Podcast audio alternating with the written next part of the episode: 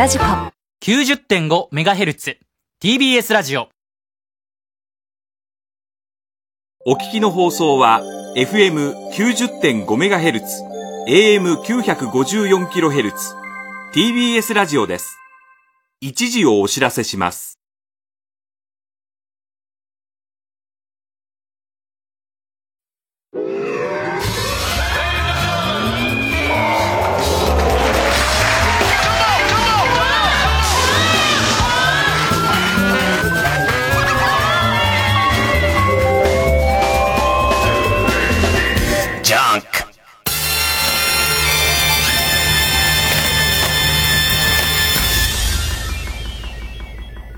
今週気づいたこと。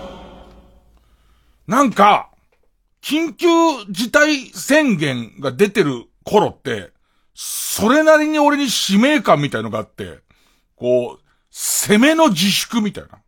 攻めのステイホームみたいな。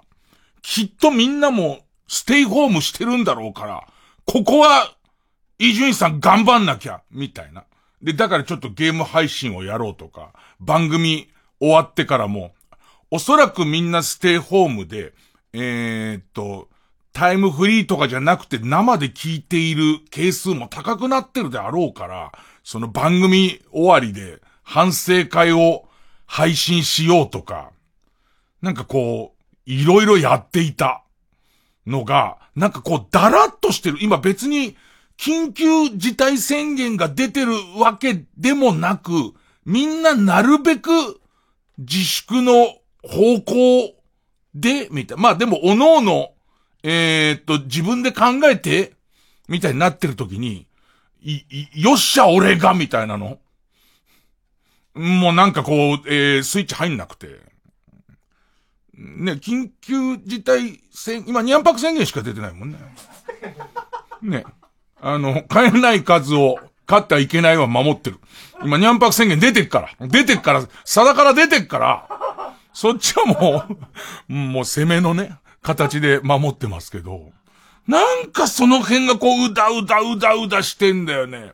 でな過去振り返るに、自分はその、学校行かない人だったから、登校拒否時だったから、あのーだったんですけど、その頃のことで、今俺に役立ってるのは、攻めの登校拒否だった頃ってありますんで、あのー引きこもりじゃなくて、学校行かないから何しようっつって、それこそ落語見に寄せ行ってたりとか、あと、意味、意味もなく原付で十和田湖行ったりしてましたから、あのーあの頃だからやっぱりなんか、その、休むにしろ攻めじゃなきゃいけないんだけど、何にも攻めてないね。で、なんかその、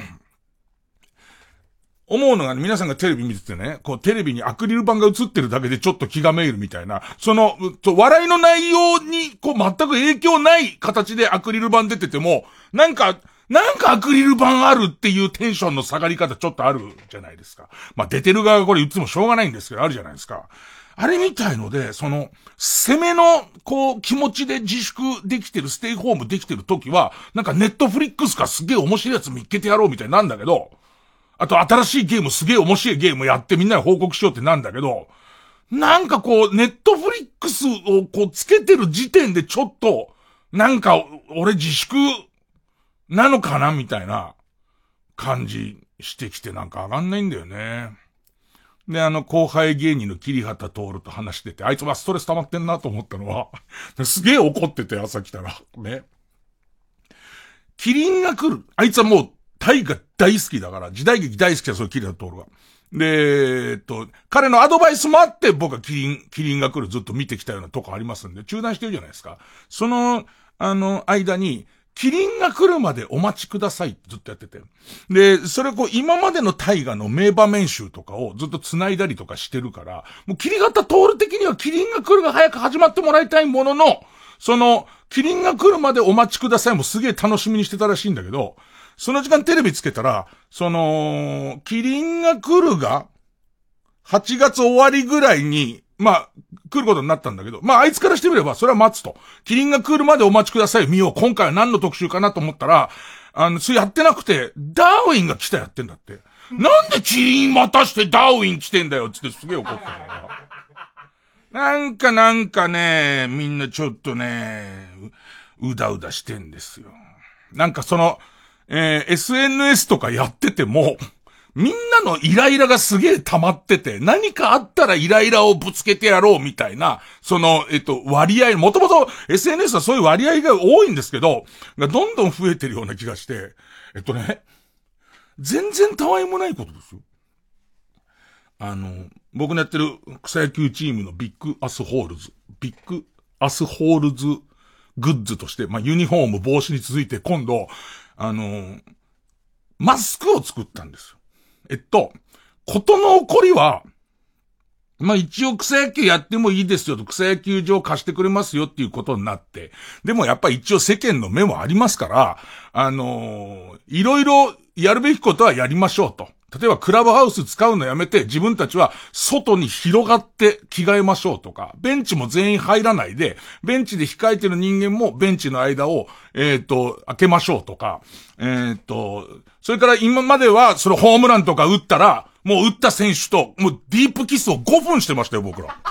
体中を舐めも全員で集まってですよ。集まって、体中をもう舐め回ったんですけど、ちょっと予想かっていうことになって、しばらくやめようっていう、ね。しばらくやめようっていうことで、エア、エアで、その、えー、タッチするぐらいの感じになる中、えっと、少しでもみんながその、えっ、と、グランドの入りと出とか、あとベンチに控えてる出ない人とかがマスクをつけているっていう習慣をつけようってことで、えーっと、緊急事態宣言中にオリジナルのマスクを作ったのね。あのね、ユニフォームを作ってもらったところに、それなんか最近のユニフォームって、やたらそんななんていうのかな、昔は刺繍でユニフォームって作ってたんだけど、今直接ユニフォームの生地をプリントして作っちゃうから、かなり複雑な模様とか入れられて、うちは白黒灰色の迷彩模様のユニフォーム着てるんで、迷彩模様に金で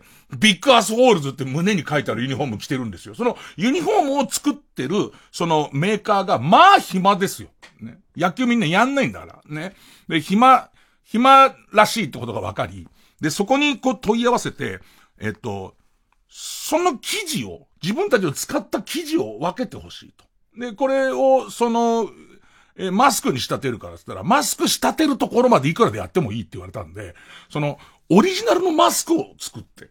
だから、えっ、と、ビッグアスホールズグッズ第3弾ですよ。ね。で、その、えーマスクを作って、えベンチを温めてるやつを中心に配っていくっていうことを始めて。で、その、ビッグアスホールズマスクは、えっ、と、黒、えー灰色、白の迷彩に、ちっちゃく金色で、ビッグアスホールズっていう胸の、そのロゴが入ってるやつ。で、こんなの作ったって俺ツイッターに上げたのね。したら、えっと、これを上げるや否や、アメリカ人、私は、日本語で書いたんだけど、私はアメリカ人っていう人から、ね、あの、えっ、と、私はアメリカ人です。そんな文字の書いてあるマスク、絶対つけたくありません。顔につけるなんて絶対嫌です。ね、えあなたは意味が分かって、その文字を書いてるんですか？っていう、ね。めんどくせえもう、お前らだってなんだかわかんねえ、その胸に鼻つまみ物って書いてある T シャツとか着てんじゃん。ね。いちいち言わないじゃん。分かってきてるそれっていう。ね。ね。聞かない、言わないじゃん。ね。言ってきて。ただ、まあ、その人はちょっと物分かりのいい人だったから、丁寧に答えたら喜んでくれたんで、なんかその、もともとは罰ゲーム。だからそのチーム名の由来もなんでついたかっていうと、もともとは2チームあったんですよ。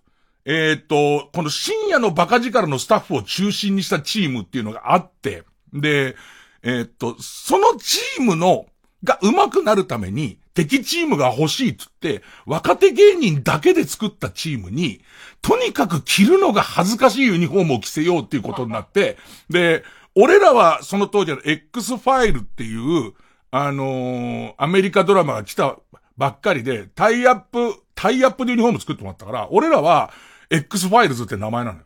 で、相手はもうとにかく着たくないユニフォーム着せようぜっていう、白に紫の縞、で、胸にピンクに赤の縁取りで、ビッグアスホールズって書いてあるユニフォームを作って、もうその恥ずかしめですよね。恥ずかしめで着させてたやつが、もうその、えっ、ー、と、こっちのそのメインのチームがなくなっちゃったんで、そっち側に合流していくっていう形でビッグアスホールズが継がれてるから、もともとは罰なわけ。俺が人に与えた嫌がらせを 自分で受けてる チーム名で、でそのアメリカ人の人に、ね、もともとは罰ゲームみたいなもんなんですよっていうのが一つと、あと、ちっちゃくこれが書いてあるやつは、あの、例の、アメリカのちょっとした軽い流行のやつをパクって、もしこれをあなたのように、えっ、と、あなたそこに書いてある文字が恥ずかしいですよっていう指摘を受けた場合は、えー、ソーシャルディスタンスが取れてないですよって、あなた近すぎますよっていうためにこんなことが書いてあるんです、みたいなことを言ったら、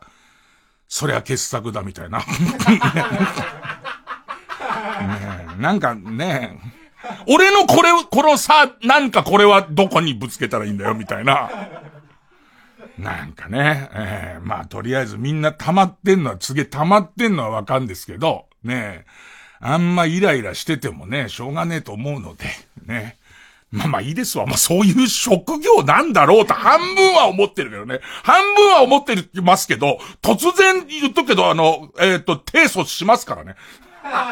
いや、その、なんかさ、あ伊集院はそういう、その芸能人のある意味みんなのサンドバッグ的なところを認めたんなら行くかんねみたいになられても困るんで、俺は腰淡々と、その、ここからの、しかも、えっ、ー、と、わかりにくいラインで、こっからは、提訴っていうのありますからね。えー、えー、やりましょう。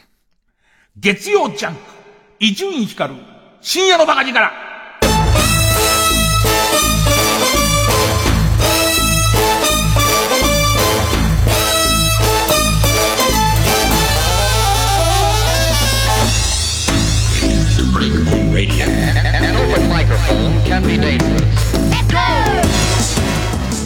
まあまあいろいろめんどくさいこと多いでしょうよ、あのー、最近ネットとか見ててうわこれめんどくせえなと思ったのさあのー、マナー。マナー大体マナーうんぬん言われるのが嫌いじゃん基本的に。ね、ええ、なんでマナー増えんのかなっていうどんどんマナー増えてくるじゃん気抜いてると、なんか最近さ、あのさ、ズーム、リモート会議のマナーみたいの言う人すっごいいるら、テレビとかでもやってんのよ。リモート会議のマナー。リモート会、本当の話で、リモート会議の、ズームとかいっぱい、例えば10人で会議やってると10個マスできるじゃん。あれの上座とか言ってやる。上座はここだから、ここ側が上座だから、その、取引相手の人とかは、こ、そのお得意さんはこっち側みたいな、なん、神座ってさ、諸説あって、これもめんどくせえのがさ、後から江戸ではこういう仕草やってましたみたいなことになって、それは見てねえからわかんねえけど、ね、神座の概念で俺が落語家の時に聞いたのは、なんかその武士がさ、武士が右利きが多くてさ、左に刀を置きますと。それででさ、あ、もうこいつ切ろって。まあ、ご飯食べてる時に、みんなでご飯食べてる時に、こいつちょっと腹立つから切ろうと思った時に、要するに、えっ、と、左にある刀を右手で抜いて、そのままズバっていくには、右にいるやつが切りやすい。右がスパスパスパって切れるけど、左はちょっと切りづらいから、その右にいるやつのが危険なんだよ、多分。右にいるやつは安心してご飯食べ、何武士ってバカなんじゃねえの武士。ねなんなんご飯食べてる途中につ、すぐ切っちゃうの？なんか、宴会中に切っちゃうんで、だから、なんかその、えっ、ー、と、こっち側にいる人の方は安心、比較的安心してご飯が食べられるからっていう理由で、これマジで俺はそう聞いた。だから上座っていうのは、えっ、ー、と、えっ、ー、と、まあまあ一応ちょっと、ちょっと安全って言うけどさ。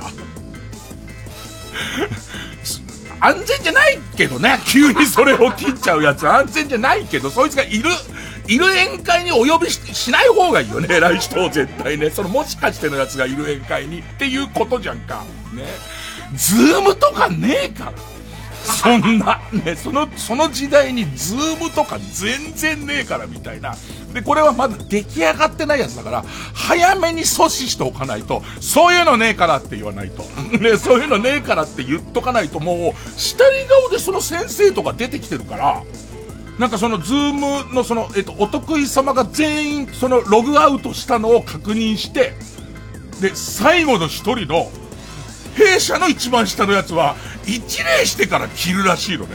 一礼して最後の、ね、何ね、何これ？あの、わ、わかんないけど、俺は高校野球好きだったりとかするから、なんか日本人のその場に対しての精神みたいので、例えば、えっと、野球の練習終わった後に、ただのグラウンド土地ですよ。あそこに礼をして帰るみたいなことに関しては、それが無駄だとは思わないけど、新しいのはいらなくない？新しいやつ、気持ち悪くない？で、その、一人一人何かこう出て、えっ、ー、と、礼をしてから帰るとか、なんかありと、あらゆるやつを突っ込もうこうなってくると、なんか例えばこう、アスタリスクマークとか肛門に似てるからやっちゃダメとか、絶対出てくるよなんだってこんなの。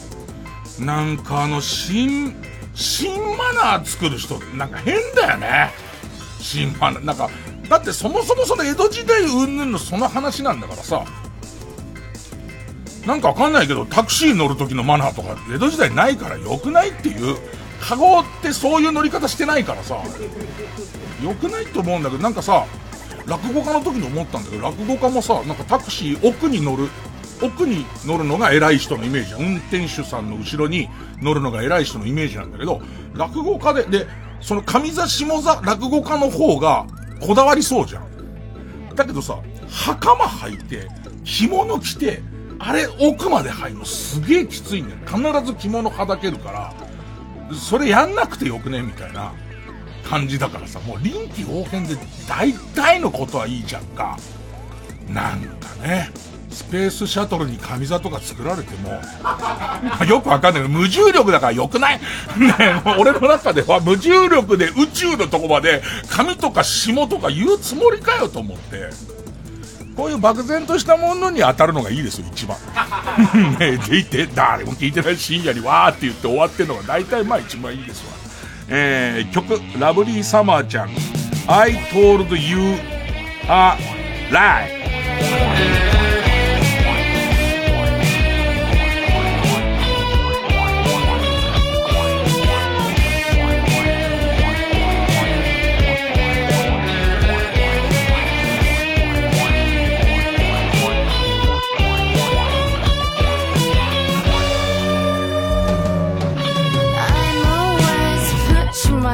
Oh.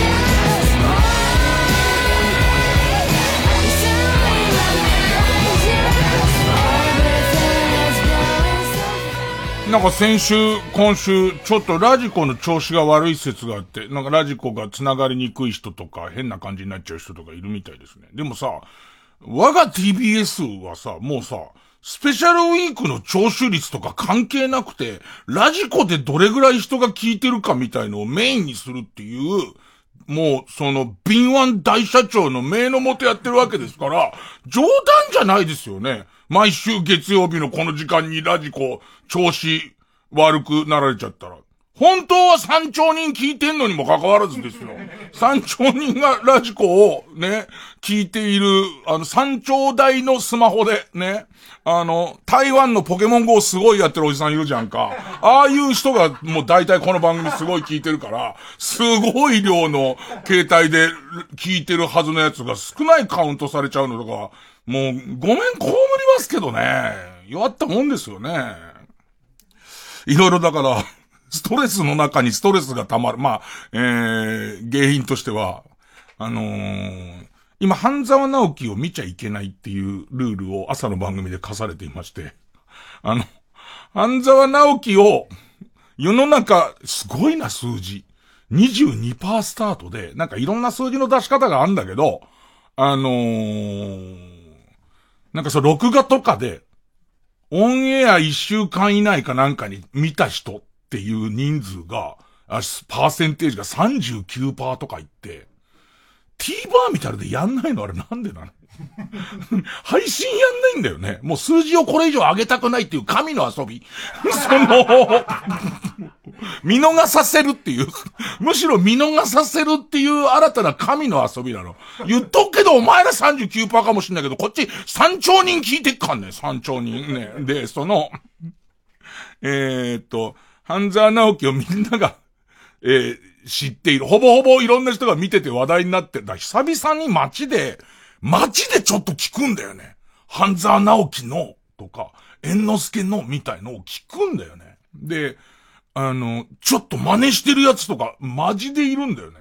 で、半沢直樹を見た人は誰でもわかるクイズっていうのを出されて、それが答えられないみたいな、答えられるかどうかをこっち当てに行って、言ってますけど、なんかその、もう第1話しか見てないんです。みんな第3話見終わり。一番ダサい遅れ方なんだけどね。ね第3話もう、えー、っと、オンエアされたところで第1話しか見てなくて、それ第1話分のクイズが出て、で、えっと、俺の中では、林先生出てる説っていう、ね。おかしくないよね。で、しかもなんかそのクイズのトンチンカンなところは、えっと、伊集院光が半沢直樹が始まって以来今日までの間に仕事で会って話をしてる人が出てますっていう。ね。だけど、リモートが多いから話をしてる人の人数そんなに多くないんですよ。まして共演はしてるんだけれども、全然話してないみたいな。ね。あの、なんでしょうね、社交性みたいなものに問題は出ますけれども、ね、人もいるから、そこまで多くないんですよ。で、その中で俺は、林先生だと思って。で、一回思い込んじゃうと、林先生が、そのなんか株式、今回は証券会社って分かってるから、なんか、証券、投資セミナーみたいのをやっている悪いやつで、その1話にちょっとだけ出てくるみたいな。ほいでいて、今すぐあの、この、この株はいつ、いつ、すぐ売った方がいいんですか？って言うと、今じゃないでしょ。っていうセリフ。で、ちょっとみんなそのセルフパロディにクスってするってとこまで浮かんじゃったから、絶対出るって言って、まあ、出やしないよね。出やしないところを笑うみたいなそのクイズをやってるんで、僕は、えー、その、半沢直樹に関する情報一切入れられないっていうルールがあって、これが大変、こんなに、あのー、情報を入れないのが難しいと思わなかったのは、TBS の1階のこれから9階来るエレベーターの中にまずポスター貼ってあるじゃん。で、そのもうポスターはもう目を伏せてる。ずっと目を伏せてるっていう形で。で、さらには、モニターがついてんだよね、中に。モニターが。で、えっと、それは朝 TBS に俺が5時とか6時に入る時にはついてないの。で、一番人の多い時間になるとそれが突き出すわけ。行きはいいんだけど、帰り、帰りにあそこで、半沢直樹の宣伝が始まる時があるのよ。そん時のいきなり耳を両、耳を両手のひらでバンバン叩きながら、バーっていう、周りに、どうした移住院っていう、もう下を向いて歯を食いしばって。でいて、なんとか、そ、まあ、さすがにエレベーターで密だしね、バーとは言いませんけども、本当に耳って手当てて、下をずっとこうやって向くっていう感じで始まるわけ。でいて、やっとのことでそこから出るじゃんか。出て、今度表出たとこで、玄関から TBS のあの、スモールハットとこ行くまでの道あんじゃん。あそこの左手のところに、200インチ、もうちょっとある下手したら、すっごいでっかいモニターがあって、そこでたまに半沢直樹突然始まるわけ。なった時に、もう声出しますよ。大きい声出して、わーって耳をバンバン叩きながら、声出して、下を見ながら、駆け出して地下鉄のそのホームの中入るのね。失恋したの。突然俺、突然失恋したみたいな走り方をして、そこに入ってく。で、さらには、あの、SNS、SNS をもうこのやってる期間中は、そのスタッフ陣に渡して、俺に対して、えっ、ー、と、そのネタバレがあるようなつぶやきした人、みんなブロックされてますからね。ガンガンブロックされてますから、半沢の関連の情報は一切つぶやいても、僕のところには入らないシステムで、その、えっと、しかもブロックされちゃうっていうことに今なってます。で、さらには家でも、うかつに TBS 見ると、なんか急にゲスト入ってたりとか、それ、するじゃんか。ほいでもう T、もう TBS に対しての愛者精神がすごいから、もう TBS で楽しみにしてる番組がいっぱいあるじゃないですか。ね。水曜日のダウンタウン。見たいわけですよ。まあ、あと他は枚挙にとまがないっす。その名前を言ってたらもう、キリがないです。ね。水曜日のダウンタウン。見たいわけですよ。見たいですけど、途中で番宣入ったりする可能性あるじゃないですか。入る可能性があるから、もう今謎の神さんの検閲っていう ね、大丈夫かどうか見るっていう。で、それも、最初は時間に余裕があるときは、一旦神さんが見たよってなって、入ってたよっていうことになったりとか。まあ、あそこは、そのゲストとかはないけど、途中に番宣入ってたかどうかみたいなことを言ってくれるから、そうするとさ、まあ、録画してるものを見て飛ばすっていうのもあるんだけど、たまにリアルタイムで見れる時間に帰ってきちゃって、見たいっていう時あるでしょ。そうすると、神さんが5分前から本放送を見て、俺はタイムシフトで その5分後のやつ見るっていう。で、神さんが、出たよーって 下の部屋で、出たよーって言うと、あわわわって消すみたいな。やってるよ。ねえ。あとは俺の大好きな王様のブランチ。これはもうね、歯を食いしばって一切見ないです。毎週あんなに正座をして全部見てたというのにもかかわらず、それを見ないっていうね。で、もともとは、まあ、その、どんな楽しみ方をしていただいてもいいですけど、基本的にその企画自体は、半沢直樹を見た上で、俺たちがトンチンカンなことを、本気で、本気でそのシーンがあるに決まってるって言って、で、さらには、その後見た時の俺たちの、あのー、まあ、伊集院深、あの、含む、桐畑徹、えー、ヤーレンズ、デイジュンノスケのリアクションを楽しむっていうものなんですけど、まあ、見てない人も、えー、そのダメっぷり とかはそこそこ笑えるようになってるんで、まあ、比較としては楽しいんですけど、まあ、すごい、半沢直樹の情報を入れないまま、暮らすのを久し、そういうメジャーなもんって多チャンネル化だしさ、その多様化してるからさ、あんまなくなってると思うんだよね。で、そんな中で、久々に、不意に街で話してたりとかを、聞いちゃうものに出会ったね。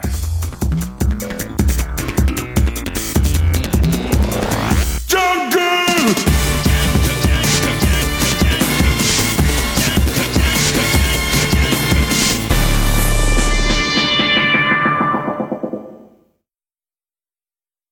TBS ラジオジャンクこの時間は小学館中外製薬マルハニチロ伊藤園ホテルズ他各社の提供でお送りします。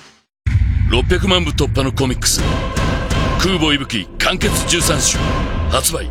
尖閣をめぐる戦闘の結末はそして新シリーズ開幕北極海での覇権争いに新たな主人公が立ち向かう。空母息吹グレートゲーム第1週発売小学館。あなたも中外製薬志望らしいですね。あ、あなたが鹿児島出身の。いい出会いだ。同じ目標を持つ者たちの出会い。なんで中外製薬を？ああ。え、なんでだと思います？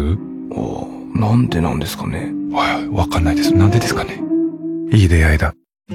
佐藤健です時々無性にかじりつきたくなるのがクリスピーサンド抹茶アンサンブルサックサクのウエハースにクリーミーな抹茶アイスクリームああもうこうしちゃいられない。サックサクにも程がある。クリスピーサンド抹茶アンサンブル新登場。ハーゲンダッツ。905FM954AM TBS ラジオ。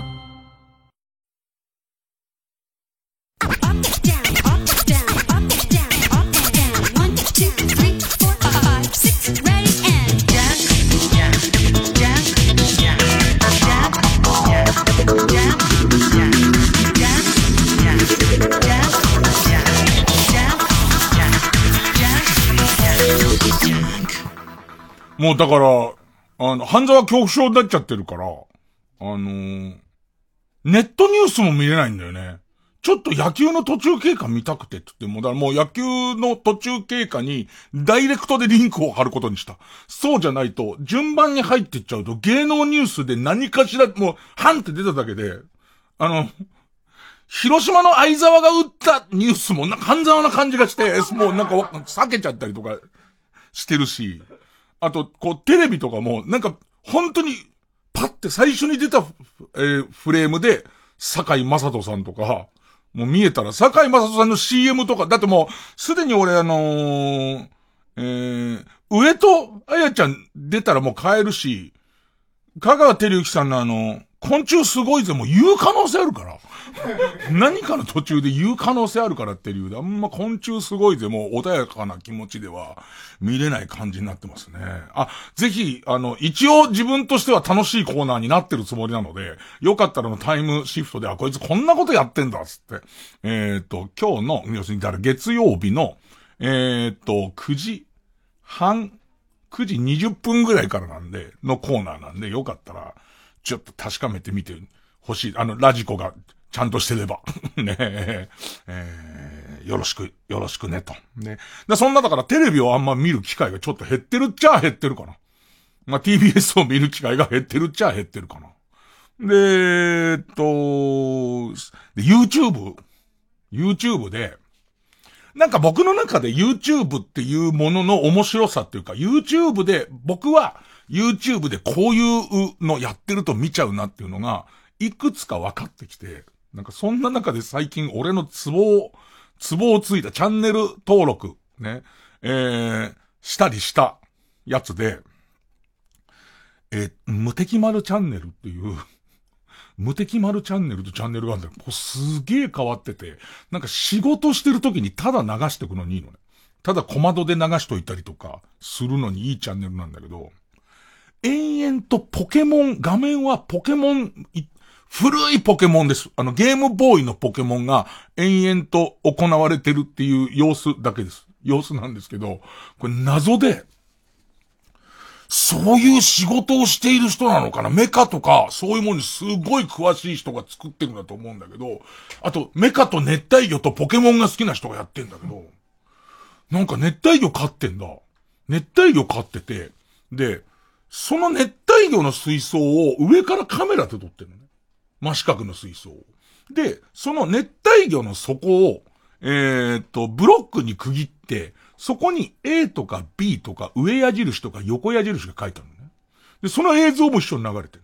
で、そこにセンサーが連動してて、で、今、えーっと、その熱帯魚がどこを泳いでるか、その熱帯魚の移動に合わせて、右矢印のマスに行くと、その、え、ポケモンのコントローラーの右矢印が押される。で、えっ、と、A ボタンを、えーの上に来ると A ボタンが押される。要するにコントローラーを適当にいじってるっていう状態になってるわけ。で、その人は留守なの。その人は留守で、ライブで延々と、その、金魚がコントロールしたポケモンがずっと動いてる。で、だから、右行ったり左行ったりを延々と繰り返してたりとか、話しかけ、A をして話しかけて、で、それをキャンセルするをずーっと続けたりするんだけど、何かしらの動きが、ライブ配信そのままのデータ4、5時間とかずっと延々とやってんだけど、まあ、もどかしい。ずーっと、こう、無駄な、デタラメに動かしたポケモンが動いてんだけど、奇跡的に、その、話しかけて、ポケモンを捨てるを選んで、一番すごい、その、えー、っと、大事なキャラクターのポケモンを逃がすを選んで、はい、いいえを、ずーっと、矢印ボタンの上を行ったり来たりしちゃってから、はい、いいえの上をずーっと行ったり来たりした結果、いいですか？はいを押して、とてつもなく大事なポケモンを逃がしたりするの。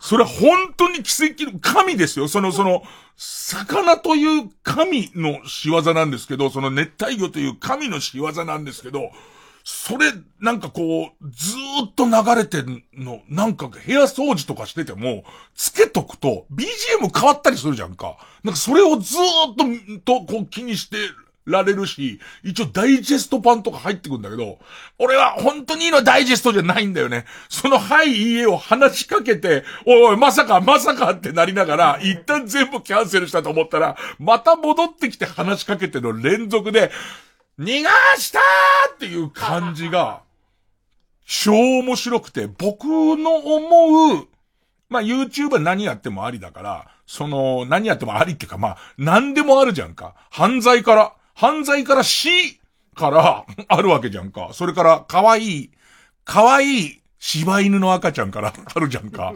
そんな中で、こんな、もう芸術品だと思った。なんか現代的な芸術品みたいなやつで、ただただ流しとくのいいんだけど、それの、こう、一応そのいろんな説明会どういうシステムでやってますとか、あとそのダイジェストに編集したやつがあったりとかするんだけど、その中に一個書いてあって、俺すごい好きな注意書きが、あの、金魚が調子悪いのを見かけたら教えてくださいって書いてあって 熱帯魚この人すげえ好きなんだっていうのがあって、なんかこう動物をおもちゃにしてるみたいだから、それは動物をおもちゃにしてるんじゃないかっていう人いるんだけど、自分が出かけてる間に変な挙動をしているっていうことをたまに教えてくれる人がいますと。ね。で、それを考えて、今までそういう魚の不調で、魚不調だなと思ったら入れ替えたりとかもするんで、それを教わったおかげで、その、自分がただ、その熱帯魚を飼ってる分には、気づかなかったって見てられる限界あるじゃん。でもみんなが入れ替わり立ち替わり、会社行ってる間全部見てくれるわけじゃん。で、多分なんか、そ、その横になって泳いでる時間がありましたよっていうのを書き込んでくれる人がいるだけで、それ薬をちゃんと与えることができたりとかして、金魚の長生きにも繋がってる、その熱帯魚の長生きにも繋がってるからって書いてあって、なんか、ちょっとこの無敵丸チャンネル、ず、なんとなく、つけっぱなし的にしとくとか、なんとなくまったりしてるっていう、な、これを自分は、これに、え、この、えー、っと、えー、無敵丸さんにえっと、敬意を払った上で、これに似た何かってできないのかなってちょっと思ったりとか、するな、なんか。なんかす、す、すごい前に思ったのは、こういう画面をセンス、例えばテレビゲームの画面をセンサーで撮って解析して、そこからこの上手にこう動きをプラグ、プログラムしたりとかして、ボット的なものを作って、例えばこう、えっ、ー、と、ネットワークのロールペンゲームの中にこれを登場させて、で、勝手に金を稼いどくみたいのを作る人がいるんだ。たまに作って。これは、ゲームのバランスからするとすごい悪いことってされてるんだけど、俺はこのボットを作るゲーム自体は、ボットを作りたいっていう人は、いるよなと思うし、これボットが完成して家帰って、例えば俺が、動物の森のボットを作ったとするじゃん。そう、俺の技術は絶対できないけど、俺が帰ってきたら全部こう果物が借り入れが終わってるみたいことって、動物の森は壊しちゃうのね。動物の森というものの面白さは完全に壊しちゃって、ここにはもう二度と戻れないもんなっちゃうんだけど、それのこう動きの試行錯誤をやっている間は、相当面白いだろうなって思ったことはあるんだけど、そこにさ、熱帯魚組み合わせてくると思わない？じゃんか。なんか、ちょっと、感動しま、なんかその、YouTube の中で、まあ、最近ちょっと感動した話。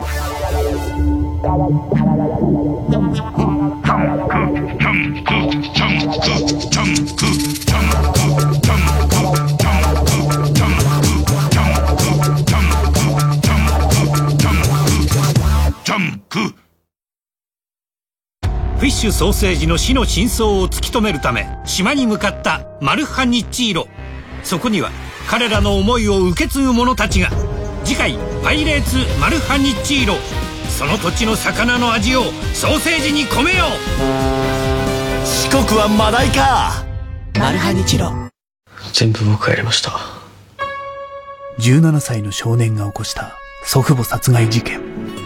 全てを狂わせたのはこの女。舐めるようにしてずっと育ててきたの罪を犯してまで少年が守りたかったものとは実話をベースに描く感動の衝撃作。お金ないよ。何やってんだよ！絶対無理！一人じゃ生きていけないですよお母さん。主演長澤まさみ。映画「マザー」大ヒット上映中。この真相を受け止められるか？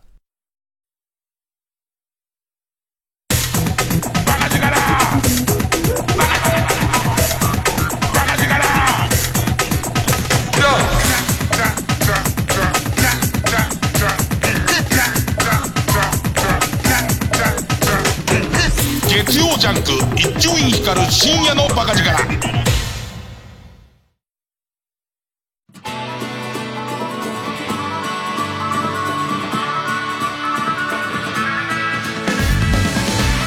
ここでセクシーゾーンの「ラン」をお聴きください。夜明けの風に吹かれてどこまでも走り抜けた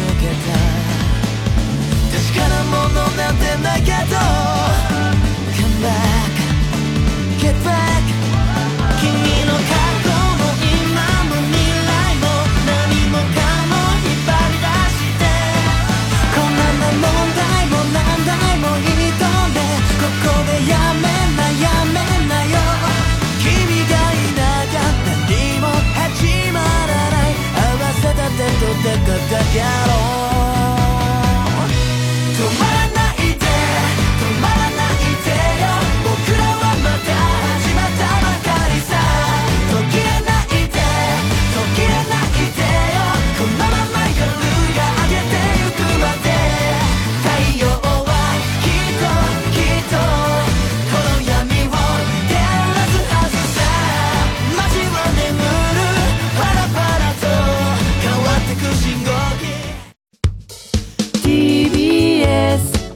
ジオ905954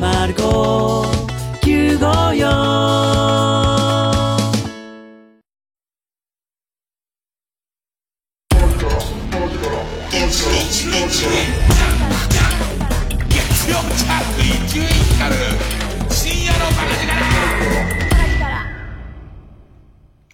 だから、多分矢印ボタンと AB ボタンと、いわゆる、初代ファミコンとか、最初の方のゲームボーイみたいな単純なゲームは、できそうだよね。なんか、LR 押しながら何みたいのになってくると、それはなかなか難しいけど、だから、ね、桃鉄とか、最初の桃鉄とかずっと延々と、魚やってたら超面白いけどね。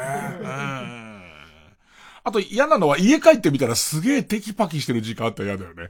すごいちゃんとしてる。なんか、ここ何の迷いもなくちゃんとしてるぞっていうところの気持ち悪さだよ。何かが魚に宿った瞬間が、あんじゃねえかみたいなやつはちょっと、でも、これ魚に限らず、とてもランダムなものが、何かその、えっ、と、偶然の力を借りてゲームを進めていくっていうのは、ちょっと、面白そうだし、その発想はすごい面白そうだけどな。なんかさ、こういうさ、発想面白そうだけどなってこうやって本当に素直に感心したものの、ものが最終的に、あのー、うーんってなっちゃったさ、えっ、ー、と、100日後に死ぬワニあんじゃんか。ね。あれの最近のさ、ネットの記事でおかしかったの、鬼滅の刃のガチャガチャの外れに入れられてるっていう、あの、鬼滅の刃のガチャガチャの外れにあのワニのキーホルダー入ってるっていうのを見て、なんだよ、その、そのスピードなんだよって、あれの真のとこは絶対面白かったはずなのに、すげえな、世の中のそういうもんに巻き込まれた感じっていう。えー、あと、ま、毎週割とチェックしてるのは、あの、まスポーツ、特に学生スポーツチェックしてるんですけど、え、っと、あの、甲子園なくなったのの代わりにやってる大会、まあ、これも雨のせいでさ、方々で、ちょっとこう、え、っと、ベスト8で終わりとか、決勝までで終わりとか、なんか結構増えてて、ちょっと残念っちゃ残念なんですけど、サッカーの、なんか青森県大会、独自のやっぱり青森県大会があって、そこで初めて俺知ったんだよ。それもともと別にこの、この形式と関係なく、もともとらしいんだけど、青森山田のサッカー部ってすごいね。青森山田のサッカー部の青森県においての無敵度合いがすごくて、最初、あ、どこが勝ったのかなって思ってみたら、青森山田が勝ちましたつって、俺は別に、えサッカー詳しくないし、もっと言うと、学生サッカーなんか全然今まで眼中になかったから、それを見てたら、えー、1回戦、30対0。すごくない？タイムアタックでも入んなくない？その30対0って。す、俺だった、俺の足だったら、30回ゴールまで来るのがもう無理です。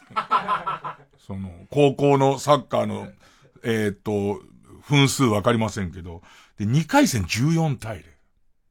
で、準決勝が19対0。で、決勝が4対0で、決勝相手ゴール1本、あの、シュート1本も打ってない。で、こんななんて、こんな強えのってなって、見たら、青森県内で30、え、20年間かな ?20 年間、いっぱいもしてないらしい。すごいよね。なんかこの今回、どっち、あ、どっちなのかな？なんか自分がさ、この、今回こういうさ、特別な大会をしてまで、その全国大会がなかったりとか、いろんなそのスポーツの引退試合ができないってな、そう、これ難しいところだな。ってなって、で、とりあえず、何かみんな蹴りをつけたい。で、生徒たちも蹴りがつけたかろうにって思うから、それじゃあ、えー、っと、都道府県で大会ができるとこはやりましょうよってなるじゃんか。で、高校野球もそうじゃんか。で、その、一回戦で青森山田引いちゃった時の感じ。その、あ、でも、でも、あの、そこに参加した少年たちが今どう思ってるか知らないけど、絶対やっといてよかったよね。30点だぜって。で、最後の試合でこういうことあってみんな挑んだんだけど、30点だよ。一本も、一本も打たせてもらえなかったよとか、ゴールの何十メートル以内まで行くのがもう限界だったよっていう、ね。俺、ゴールエリアに3回入ったから、まあ、ハットトリックだよねっていう、その感じの、でもそうだよ、多分そうだよ。後に、後にプロになる。もちろん勝つのが、一回戦でも勝つのがいいし、ずっと、日頃から同じぐらいの実力の人とやっていい試合すんのもいいんだけど、でもなんか、あのと、あの頃の青森山田にさ、俺たち何点取られたと思う ?30 点だぜっていう方が、やっぱ、いいのかな？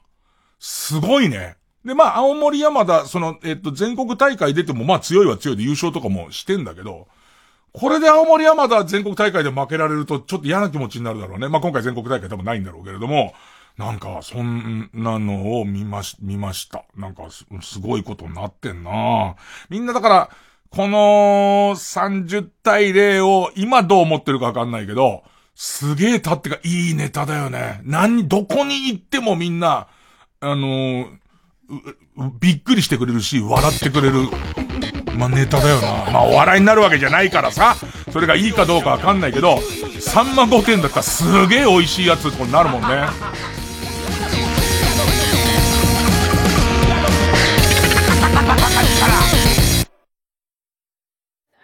今から何したい？うーん、カラオケ？からの？バイキングからの？温泉それ、全部叶えられるよ。え？本当に？全部込みで学生一泊税別5800円から。いい湯加減旅加減伊藤園ホテルズ。詳しくはウェブで。妻の死から1年。営業戻ってこいよ部長。お気持ちは頭の片隅に置いとけってそういう話だ。何もかも予定外の毎日から始まった。再出発。君といる時の僕だ。山田孝之です大切なものを失った人たちが新たな一歩を踏み出す10年間を描いた物語「ステップ」ぜひ劇場でご覧ください街歩き音声ガイドアプリ。その名も、耳タブ。耳タブ。ねえ聞いて。耳タブ。耳タブ。え？何度も言われて、もう、耳タコいいえ。街歩き音声ガイドアプリは、耳タブ。TBS ラジオジャンクこの時間は小学館中外製薬マルハニチロ伊藤園ホテルズ他各社の提供でお送りしました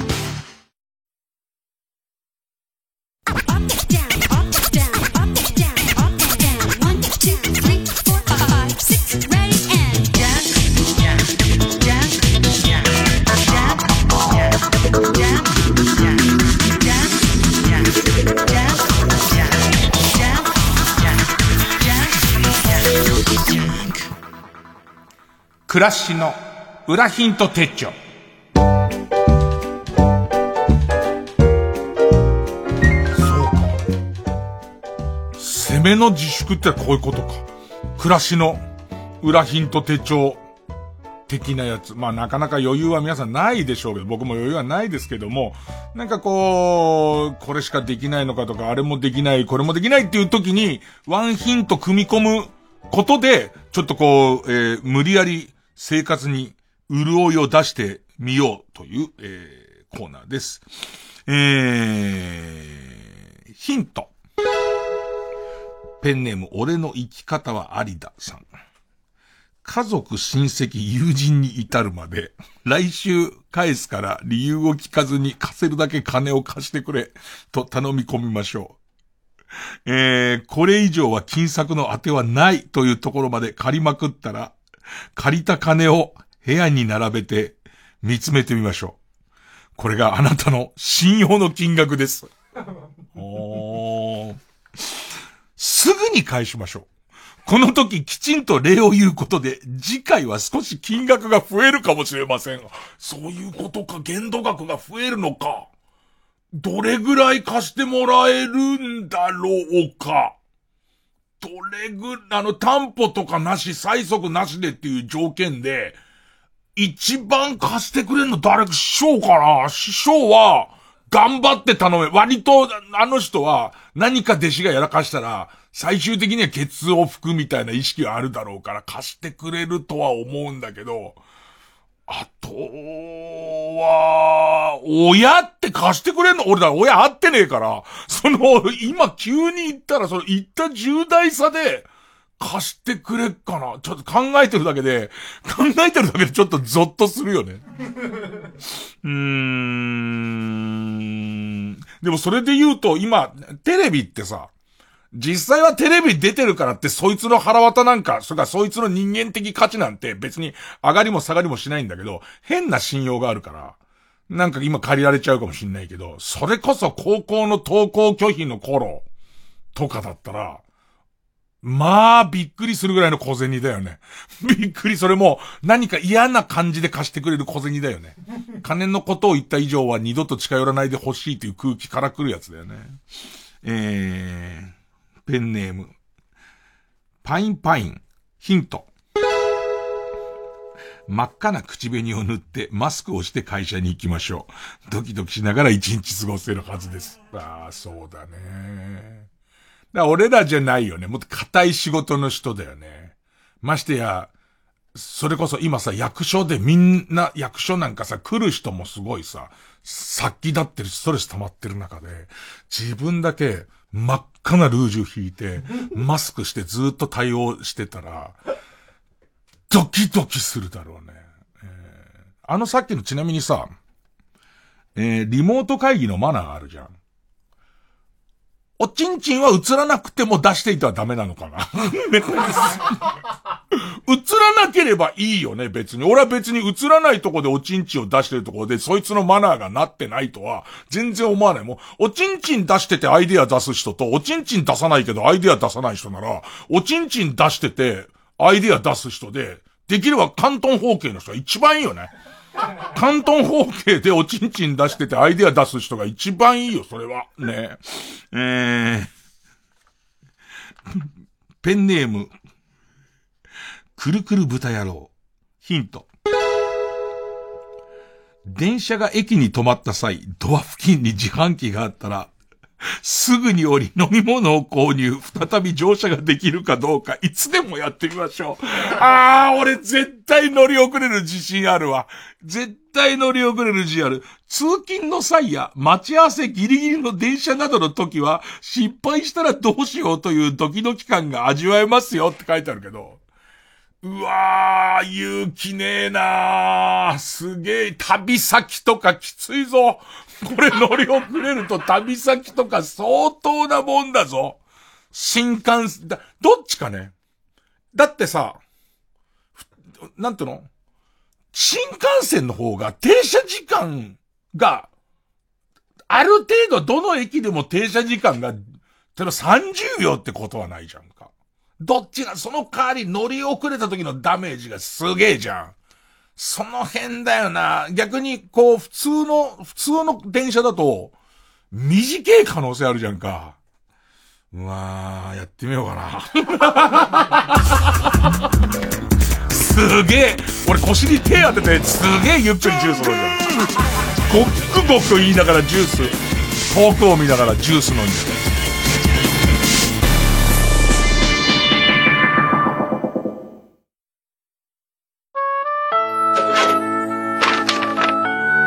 こんにちは。突然のお手紙失礼いたします。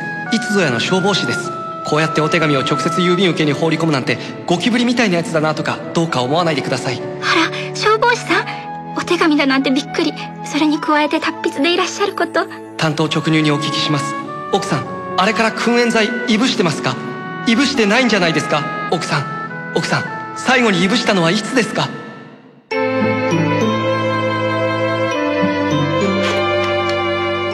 遅くなってごめんなさい。実は私あの日からきっぱりイブスのをよすことにしました。やっぱり。じゃあゴキブリの駆除はどうやって？それは私は直接会って消防士さんに説明をすることにしました。燻煙剤に代わる全く新しいゴキブリ駆除剤。緊張のゴキブリ無エンダーの効き目の仕組みなどを。奥さん説明が待ち遠しいよ。使用上の注意をよく読んで正しくお使いください。TBS ラジオ公演漫画都市東京。日本の漫画、アニメ、ゲーム特撮2020東京を舞台にした新海誠監督作品やエヴァンゲリオンシリーズなど90タイトル以上をセレクト。500点以上の漫画原画、アニメ制作資料が巨大な都市模型をぐるりと囲む。東京の破壊と復興の歴史が日常がそこにある。8月12日から東京六本木国立新美術館で開催。詳しい情報は展覧会ホームページまで。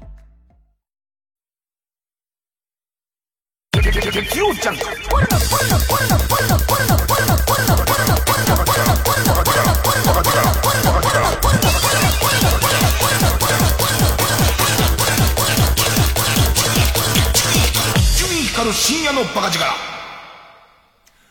今、その、構成の一人の大家君に聞いたんだけど、青森山田高校ってサッカーに、サッカーのユニフォームにスポンサー入ってんだって。もうすげえなプロだなでもなんかわかんないけどもうこうなってきちゃうと、青森山田相手に何点差しかつけられなかったとか、あと、その、PK 持ち込んだみたいなこととかが、もう勲章っちゃその青森県の、その、まあ、球、球、サッカーも球児まあまあ、その高校サッカーの、その部員たちにとっては、相当なもんだよね。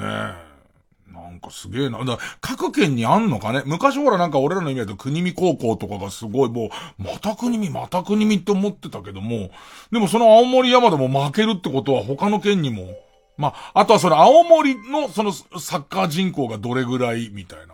えっとね、愛知の女子バスケが2チームすげえ強いとこがあって、その何えっと、中京地方みたいな形で何代表かって時には両方出てきて、で、その両方が決勝で当たったりするレベルで、で、なんかその、えー、愛知で1校って時にはその予選を制した方がまあ、日本一になるみたいな。そんなのも聞いたけどね。さあ、え、2時、え、曲、曲なんだけど、えっと、本当にもうワンコーラスだけ聞いてくれればいいんだけど、あの、アレコードっていう、例のアレコードで、今回サメハダモンジュさんに教わったやつなんだけど、あの、小野栄一さん、まあまあ、小野栄一さんは有名なコメディアンなんですが、小野栄一さんのパパの子守歌っていう曲があって、えーっと、ベロベロバーっていう、赤ちゃんをあやすとこが出てくるんですけど、そのベロベロバーが、いじり岡田急だっていうことだけ。そこだけ聞いてください。小野栄一でパパの子守歌。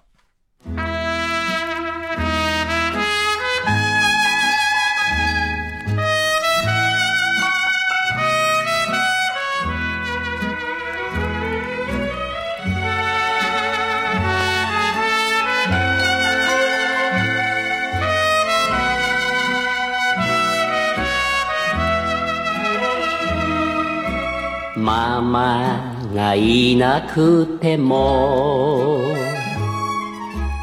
パパによく懐きいつもほがらかにパパとふざけます。ばパパの膝でうーばあどけなく身を寄せて笑うところなんかああママにそっくりさ。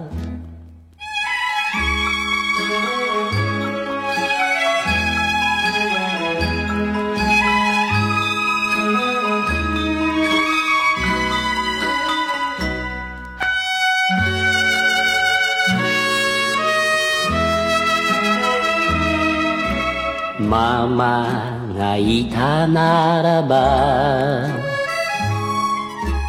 パパも嬉しいが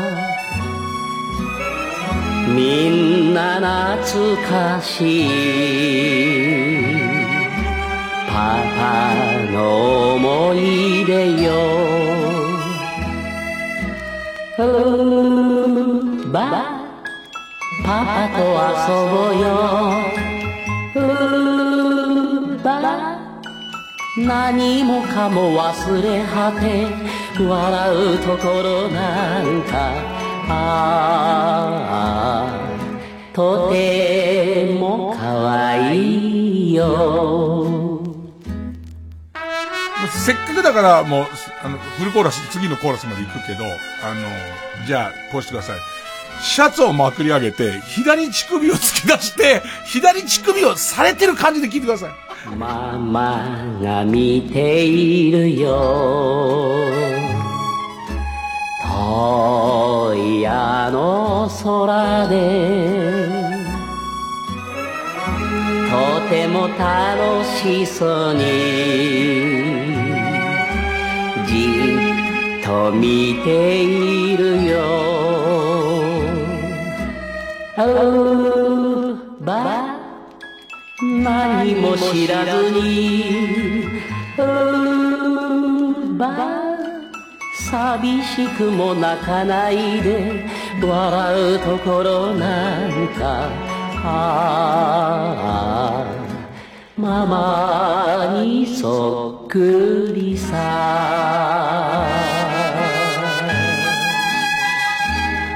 あの、皆さん、もしあれですよ、DJ の口車に乗ってですよ、左乳首を突き出しながら、ね、レロレロしてもらう感じで聞いた人いたら、あの、皆さん、レロレロに囚われてよく聞いてないかもしれませんけど、お母さん亡くなってるからね。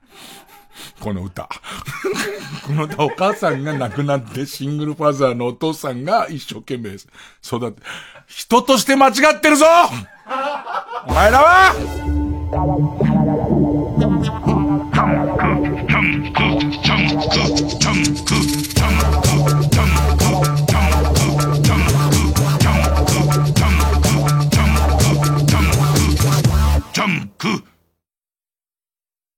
TBS ラジオジャンク。この時間は小学館中外製薬マルハニチロ伊藤園ホテルズ他各社の提供でお送りします。ここは？ようこそ。あなたは選ばれ異世界に転生しました世界に光をもたらす勇者となるために。本当に恥の多い生涯だ。とある死にたがりの文豪は転生しても死にたがる。漫画異世界失格。小学館。春風亭一之輔です。山田五郎です。春風亭一之輔、山田五郎のタックマッチの第2弾、渋谷散歩編が現在配信中です。目まぐるしい変化を遂げる渋谷の街から私たち二人が選んだ寄り道スポットを紹介するプログラムです。あ、谷なんだって思うことがあるわけですよ。銀座線、地上3階に入ってくんじゃん、あれ。地下鉄が人の頭の上通ってるわけですよ。あのまま行くと、どっかの地下に入っていくわけですもんね。そうですよ。っていうことは、渋谷がいかに下がってる下かっってるかってことか。音声ガイドアプリ、耳タブはスマートフォンのアプリストアで検索してください。ダウンロードと一部のコンテンツは無料なので、皆様ぜひ一度お試しください。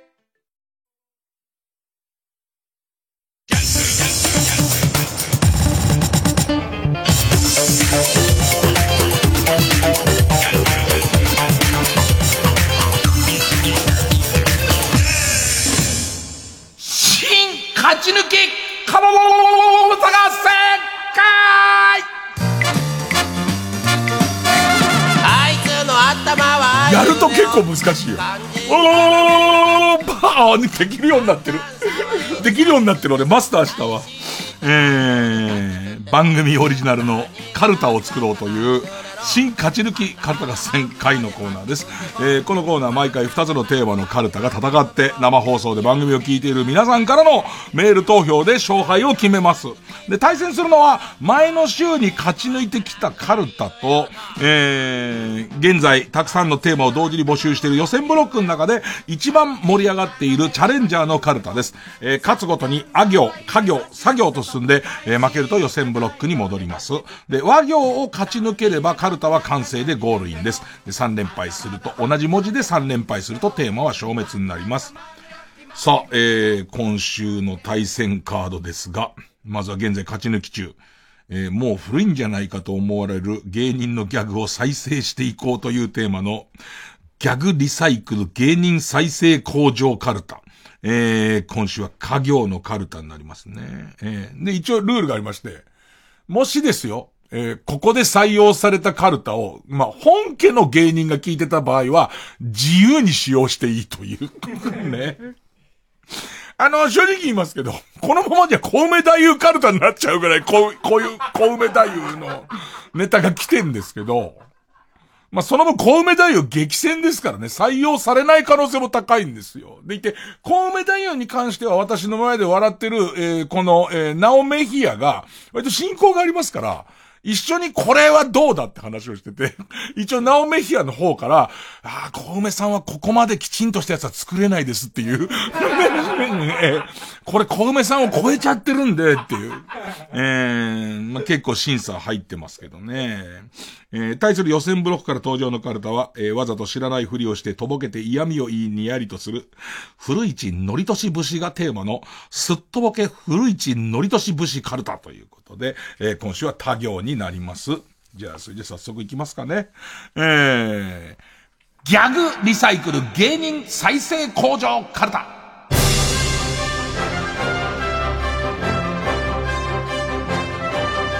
えー、まあ、家業、まずはカーなんですけどね。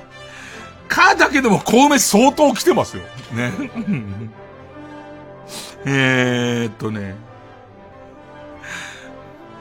ペンネーム、どっか行こう。ペンネーム、ドデカゴンさん。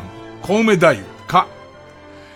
カントリー、マームと思っていたら、泥でしたちくしゃまあでも、これぐらいですよね。これぐらいですよね。えー、小梅さんは。えー、ペンネーム、大自然守る、小梅太夫か。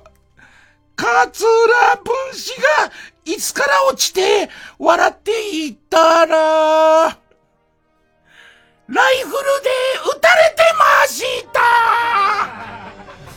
ちっくしゃーえ、これは小梅声です。ね、ここまでちゃんとしちゃうと小梅を超えてしまいますから。ね。えー、これぐらいでどうですかね？桑畑理恵を小梅太夫か。カロリーメイトだと思って食べたら、落ちてたジェンガーでしたちくしゃちょっと、ちょっと高度かなえー、えー、ペンネームピストルチョコ。クールポコ。えー、か。かき氷の味に悩んでる男がいたんですよ。なーにー？やっちまったな男は黙って、ポンズ男は黙って、ポンズ喉が渇くよこれやっぱ最後だよね。最後ここまで言ってですよね。ここまで言ってのことなんですよ。ね。せんちゃんの最後の、喉が渇くよまで言ったところで、えー、規定演技の終了ですよね。えー、えー、ペンネーム。えー、カスがタク。えー、ワイルドすぎちゃう。か。歌舞伎揚げをマウスピースの代わりにしてボクシングをしてやったぜ。でも絶対本人もいけるよね。本人も絶対いけるよね。ワイルドだろやっぱりなんかね、やっぱ例題があったから、小梅太夫、そうね、クールポコ、スギちゃんあたりは多い。あと、なんかさ、こんなのもできねえかと思って頭に思い浮かべるんだけど、例えばさ、響き、響きの、あの、みつこ、どうもすいません。みたいな、なんか、謝れよ。謝ればいいんですか？どうもすいません。ってなんで面白かったのかな？っていうか、こう、なん、なんつうの、なんつうの、構造がないじゃん。構造がない。どうも言いませんを面白く言うっていうやつだから、構造がないやつ結構多いなと思って。ね。えー、うん。えー、っとね。新しい人。ぐどんなぐどん。まあ、後からいくつか出ますけど。ザ・パンチ。ザ・パンチ懐か、俺好きだったけどね。えー、か。軽はずみな気持ちで SNS で宗教問題についてつぶやいてって。なんか最初にレッドカーペットで多分俺初めて見たと思うんだよね。で、なんかその死んでっていうフレーズね。砂漠でラクダに逃げられてっていう基本フレーズ。これが多分死んでが、これから売れていくメジャーになるにあたって、死んでがダメだってことになって、急に舵切ったんだよね。そこ、俺才能あると思うんだよね。まあ、でも未だに元気だもんね。ねえー、ペンネーム BJ サトル。えー、いつもここから。か、悲しい時、かだからね。悲しい時、金橋由美のメガネが母親のメガネと同じだった時。悲しいわ。悲しいわ。もう何か、なんかわかんないけど、もう、あの、金橋由美に濁りが、何か一つの濁りが出ちゃうね。うん、えー、ペンネームど根性大論。いつもここからか。悲しい時子供の頃、おちんちんが向けてるのを散々からかっていた同級生に、ばったり銭湯で出会ってしまった時 いましたよ、岩田くん。ずる、ずるむけ赤チンコってあだ名だった。みんなに、うわぁ、ずるむけ赤チンコだっつってすげえ。よ、3年生かな？4年生ぐらいの時に、ズル向け赤チンコってあだ名つくぐらいズル向けてて、で、俺たち、うわー変なチンチンってずっと言ってたんだけど、こっち52でまだ変なチンチンで、こっちが変なチンチンだよ。むしろそっち変なチンチンになりたいわ。ね。えー、えー、ペンネームそろそろ旧姓中山、いつもここから。か、悲しい時悲しい時お父さんが本当の家族と楽しげな休日を送っているところを目撃してしまった時っていう、そういうネタじゃないから。本当に悲しいやつじゃないか。まあ本当に悲しいやつなんだけど、そういうやつじゃないからね。えー、ペンネーム、はとこは授乳中、いつもここから。か、悲しい時池田依頼坂、池田偉い坂、わからなくなって悩んでいたせいで段差につまずき、江戸時代から継ぎ足しされてきた秘伝のうなぎだれを全部こぼした時ないわ。うーん。ジョイマン多いね。ペンネームデルタファイト。ジョイマンか。加藤ローサー、デラローサーってこれしか書いてないんだけどさ。なんつうのかな、その、ジョイマンの基本形が意外に分かりにくいんだよね。えー、ペンネーム、ピースドア。加藤隆、綾鷹。最後のやつなんで面白いんだけど、面白いんだけど、ジョイマン言ってほしいのは、ジョイマンの基本形一応探してみました。運動は大事。バンドはエイジ。この感じなんだよね。この、このリズムなんだよね。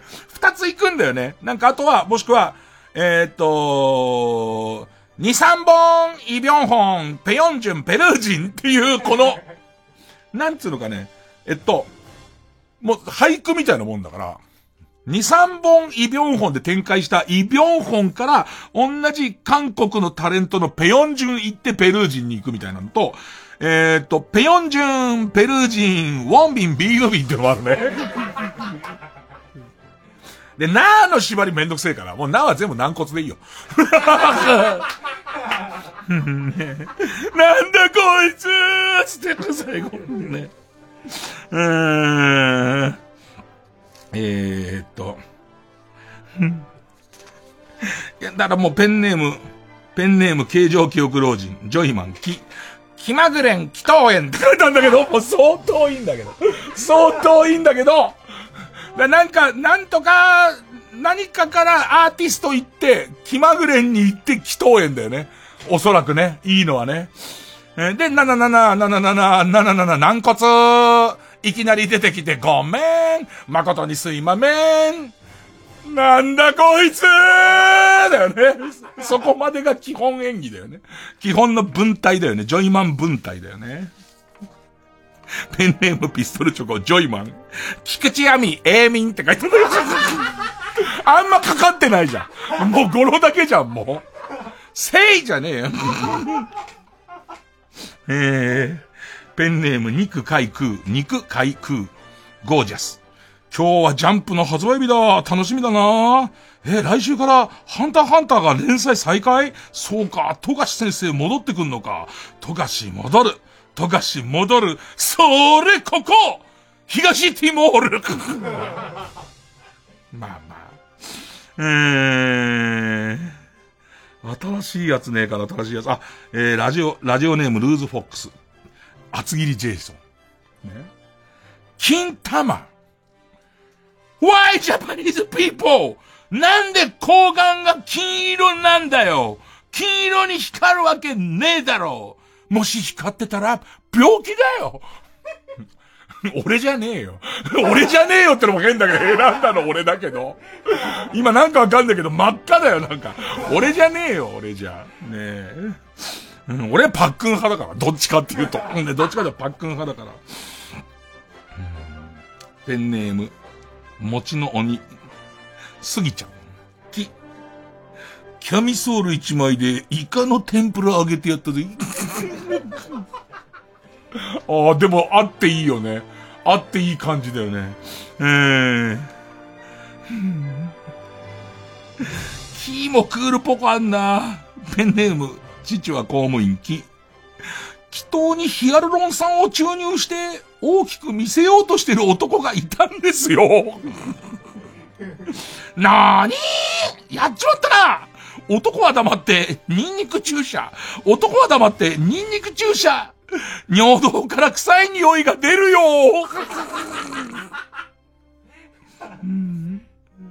ペンネーム416。き、気になる人に LINE で告白してる男がいたんですよ。なーに？ーやっちまったな。男は黙って、鳩男は黙って、鳩餌が大変だよこれはありがちだよね。これは本家行きがちだよね。あの、本家がこのネタやってましたよって言っても全然。だから本家にまずこれを、あの、もし何、ない、今、今ね、あのネタがないならこれやってくださいと。ね。えーあとあの、えーっと、人にヒヒアルロン酸を注入しても、やっていい権利になってますんでっていうね。うんうんペンネームガーハーさん、く、西岡澄子、く、クラスで飼ってた金魚が死んで、私の黒魔術で復活させて信ぜようと、黒板に魔法陣を書いたら、先生が早速家庭訪問に来たのは、どこのドイツだい？私だよ。うんペンネームピストルチョコ。ヒロシ。く。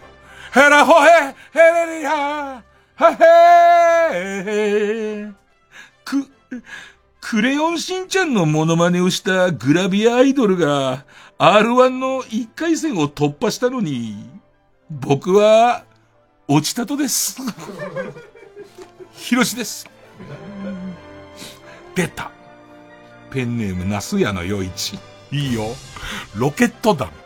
いいね。ロケット団今年の師匠のところで新年会で会いましたよ。ねロケット団ってみんなどういうネタだったかなかなか覚え、覚えてないでしょ。ね。く、クラスターって言葉、山形では30年も前から日常会話で使ってるぞ。老後は、故郷でゆっくり、クラスターい？あ、もうこのネタですよ。このネタですよね。最新のカタカナ語をずっと使ってるっていうやつね。うーん。ペンネーム、我慢す、我慢ソースビチョリのスケ。あの、レギュラーもいっぱい来てるんですよ、あるある探検隊ね。あるある探検隊いっぱい来てるんですけど、もうキリがないんで、レギュラーも相当、あのーハードル高いんですよ。でもね、ここまで面白いの書かれちゃうと、レギュラーにあげなきゃ。レギュラーにすぐあげなきゃね。あるある探検隊。ねく、くんにみたいに桃食べれる。はい、あるある探検隊。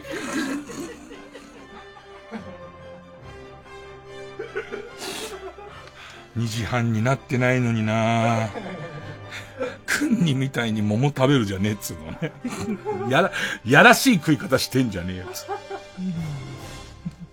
ペンネーム、口癖はソイソース。く、木村天心、天心木村。俺これができねえんだな。くす玉を割って、やらせてあげるって文字が出てきたら、なんだかいけそうな気がする。いけるよ、そら。そいつ持ってきたくす玉だろ、その女。その女持ってきたくす玉割ったらやらせてあげるって書いてあって、いけねえことはねえ。いけそうな気がする。濃い濃い。いけそうな風味が濃いよ。もっとほんのりいけそうなやつだから。うーん。本当は今日はいつもよりも早めにコーナー入ってますから、2時23分のコードだと多分アウトのやつですけど、えー、ペンネーム軍手のイボ対ロシア女。ね、くの小梅太夫。く、くーにリングスと思っていたら、ゾンビに食べられてる人でした。ちくしゃーお、でも小梅さんって霜やんないね。あん、あ、なんか、あの人結構モットーあんだよね。なんか人を傷つけないとかあんのよ。なんか畜生とか言ってるけど、意外にその辺深くて、下手すりゃ、霜やんない主義の可能性もあるね。ペンネーム形状記憶老人。スギちゃん。ワイルドスギちゃん。け、下剤を飲んだ後にウエットスーツを着てやったぜ。いや、ありそうだよねありそうだよね。ワイルドだろ？えー、あーやっぱいいな、ペンネーム。なん、なんていうの？開拓する人もすごいじゃん。ロケット弾開拓したりとか、新ネタ開拓するのもすごいんだけど、その、あーで出た人をまた膨らましてくる感じで、えー、ペンネームスズムシ食べた。クールポコ。ケ、ケチャップでオムライスにハートを書いてもらってる男がいたんですよ。なーにーやっちまったな。男は黙って、地味猛量。男は黙って、地味猛量。オムライスがケチャップ味しかしないよ なんかね、すごいこう、センちゃんがいい。うん、えー、キャンディーウォーホール。ジョイマン、コ、小錦ピロ式。ペンネーム生ウニ。こ、ですよ。この前ですよ、スマホを持ってうつむきながら歩いてる人を見かけたんで、歩きスマホは危険ですよと注意してあげたんですよそしたら、そう持ってたのはスマホじゃなくて、位牌だったんですよはい、トゥイ、待って、ごめんね。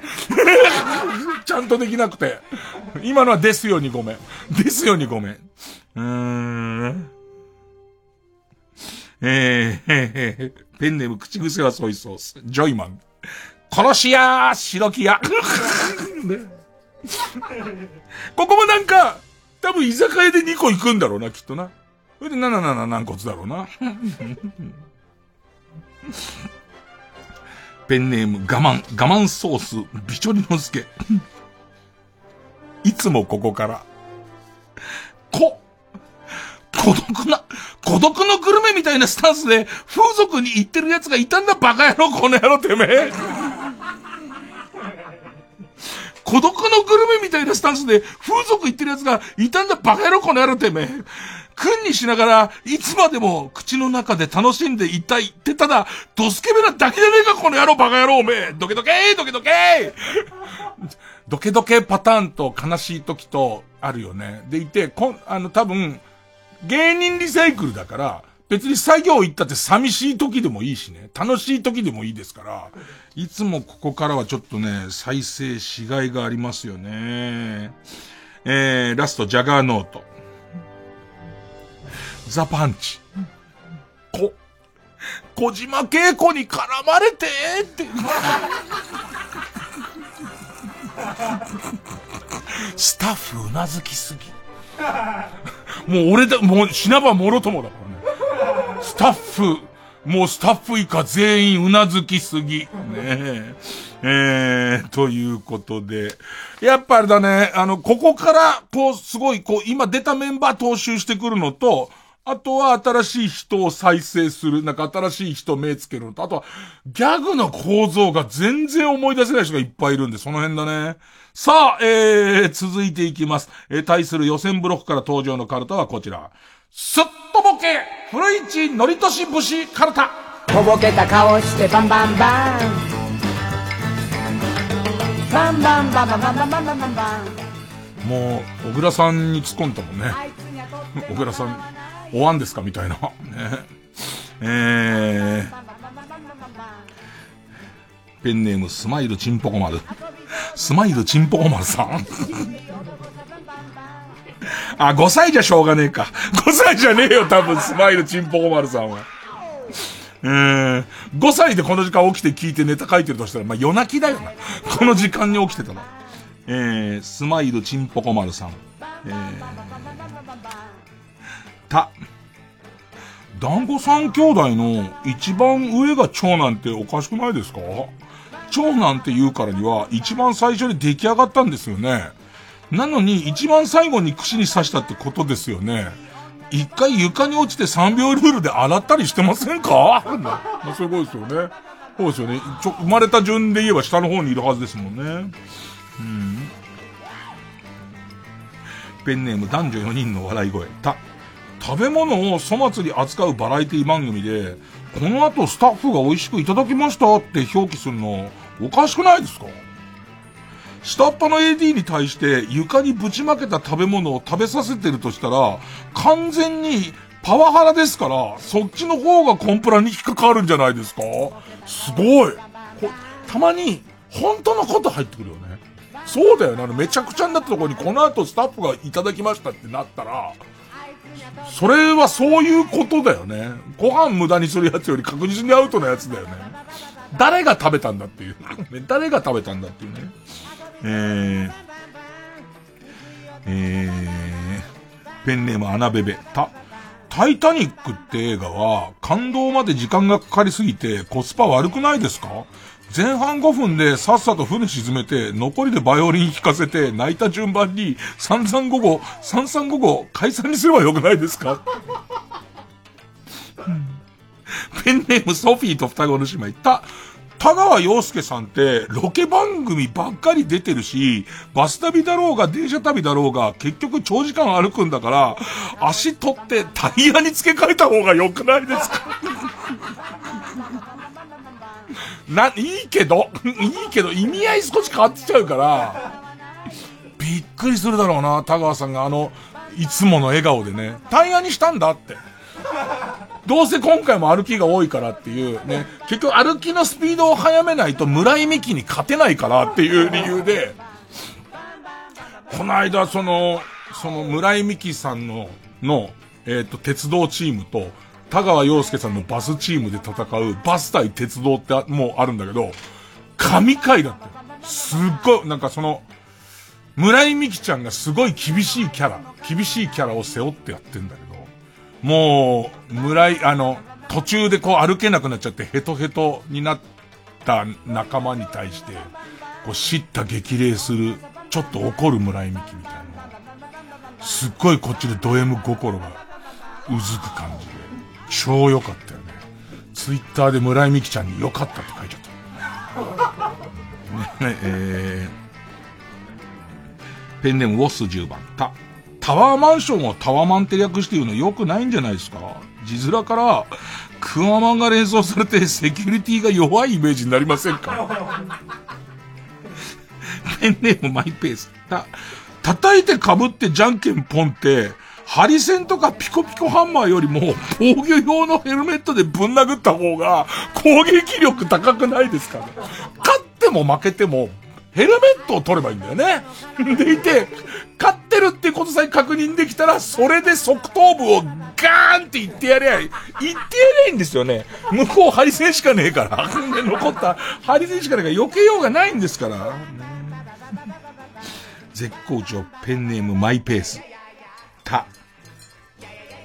大自慢ブラザーズバンドを見習って、ザ・トラブリューも何でもないようなことが幸せだったーズバンドに改名した方が良くないですか？その方が何の歌を歌っているバンドか分かりやすくないですか？ペンネームシグ。チコちゃんに叱られるって番組ありますけど、どうせ叱られるなら、チコちゃんじゃなくて、七尾の方が良くないですか？叱られた挙句、どうせ金玉も踏み潰されるんですから、最初から黒スーツを着た七尾にピンヒールでキャン玉踏み潰されるっていう番組名の方が良くないですか？チコちゃんに叱られるっていうね。あんなね、あの、刈り上げにちょっと叱られるじゃあ面白くないもんね。黒スーツの黒スーツを着た七尾にピンヒールでキャン玉踏み潰されるですよ。ねのんびり生きてるんじゃないよって言われてね。ねえ、ねえ、ねえ。で、下げすますような目で見られてね。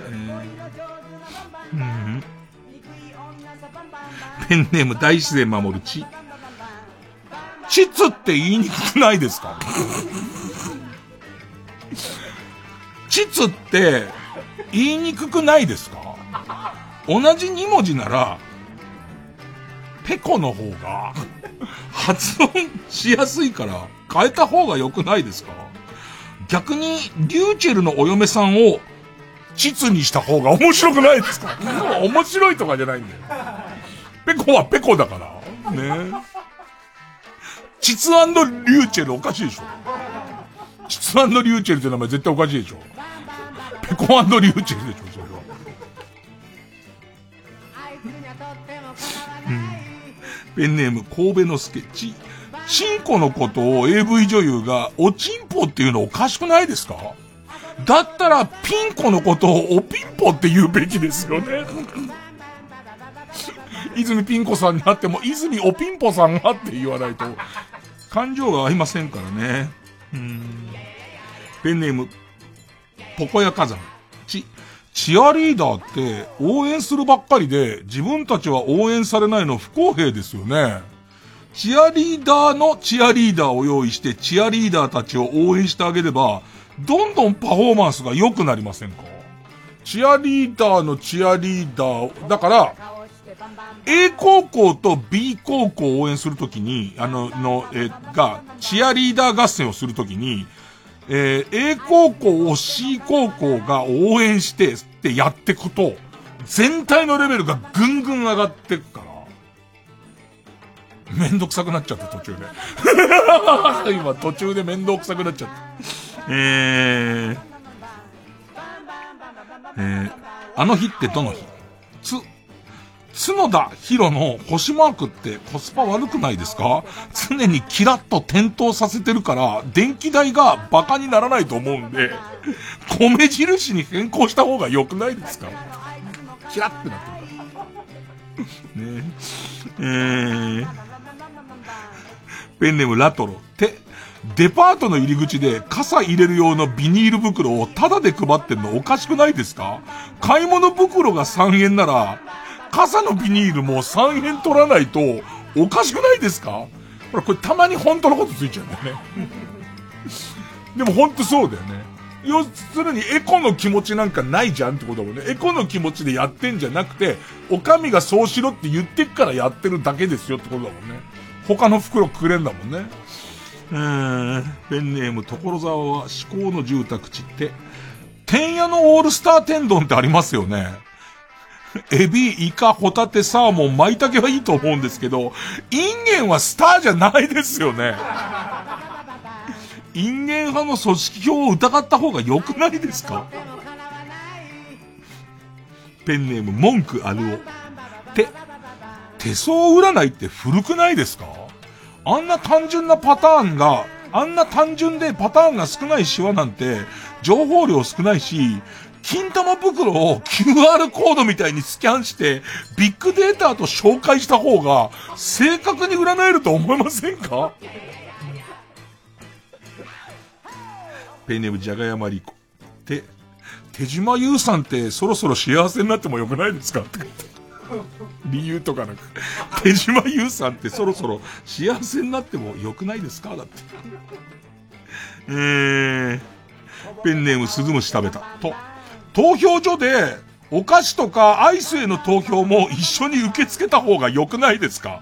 そしたらテレ朝も楽ですし、投票率も上がると思いませんか？選挙とアイス。で、アイスもあげればいいじゃん。ね、勝ったやつあげればね。うん、ペンネームモンドリーズと、ドラえもんってのび太くんをケアすることで立派にして、セワシくんの代を良くしようとしてますけど、パパの金玉の中に秘密道具を入れて、DNA を直いじりした方がコスパ良くないですか？ブブブブブブブつって。ね。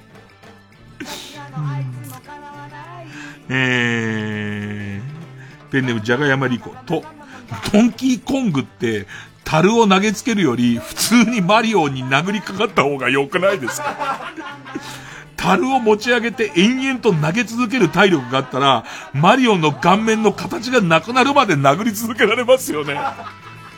しかもあいつ組んだしね。あいつさ、鉄骨登って組んだからさ、胸ぐら掴んでさ、ガンガン鉄骨に叩きつけてやれんだよね。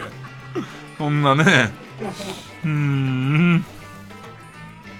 えー、ラスト。インドカレー、ドナルドってコスパ悪くないですか？あれだけ派手なメイクして髪の毛染めて変な服着て店の前にずっと立ってるのに、ピエロが苦手なちびっこが怖がると思うから、髪の毛は短めで服は清潔感のある白いスーツを着て、気品のある髭を蓄えて、メガネをかけて、知的な感情を演出すれば、もっとお客さん来ると思いませんか？似たのがいるからね。似たのが。さあ、えー、ということで、リスナー投票いきます。えー、勝ったと思う方のカルタがギャグリサイクル芸人再生工場カルタなら、えー、メールの件名にカタカナでギャグ、すっとぼけ古市のりとし武士カルタなら、メールの件名に漢字で古市と書いてください。メールの本文の方には、住所、氏名、年齢、電話番号を書いて、これからかかる曲の間に送ってください。投票は1人1回で、抽選で3名様にバカ力カードをプレゼントします。えー、メールアドレスは、baka.tbs.co.jp。baka.tbs.co.jp です。ほんじゃ曲、福田康之、千年花火、受付開始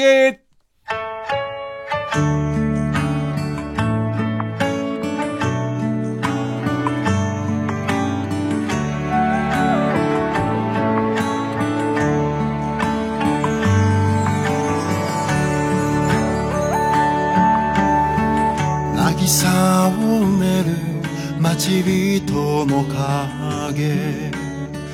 浴衣に滲んだ日が沈む。弓なり月の明かりかすめて。潤んだ瞳に花が散る。不要ひまわりにほおずきの赤二度と戻れない夏の忘れられない空でした寄せては返す。波の数だけ。夢を見てただ心知りました恋は半分寂しいものとあの夏の海なりにただ知りました。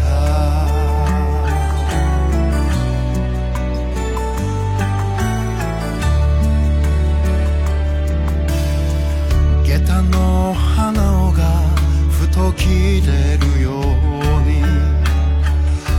秋から冬へと時も変わる。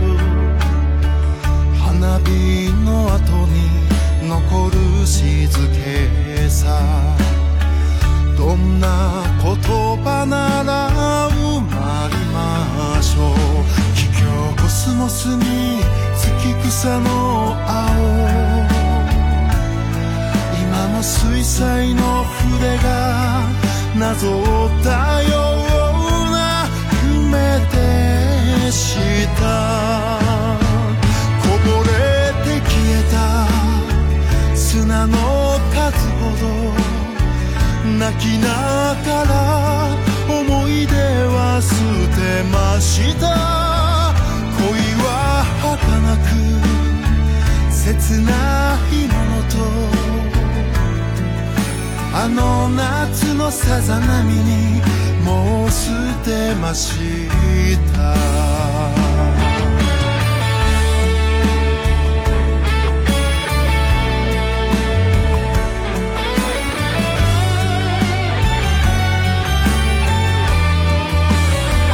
寄せては返す波の数だけ。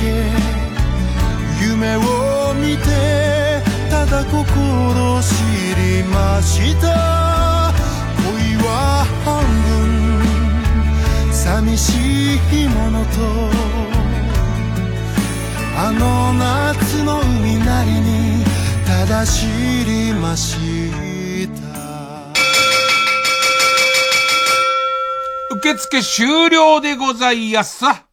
えー、結果。割と俺、読んでる感じは僅差だったんだけど。ギャグリサイクル芸人再生工場カルタ、491票。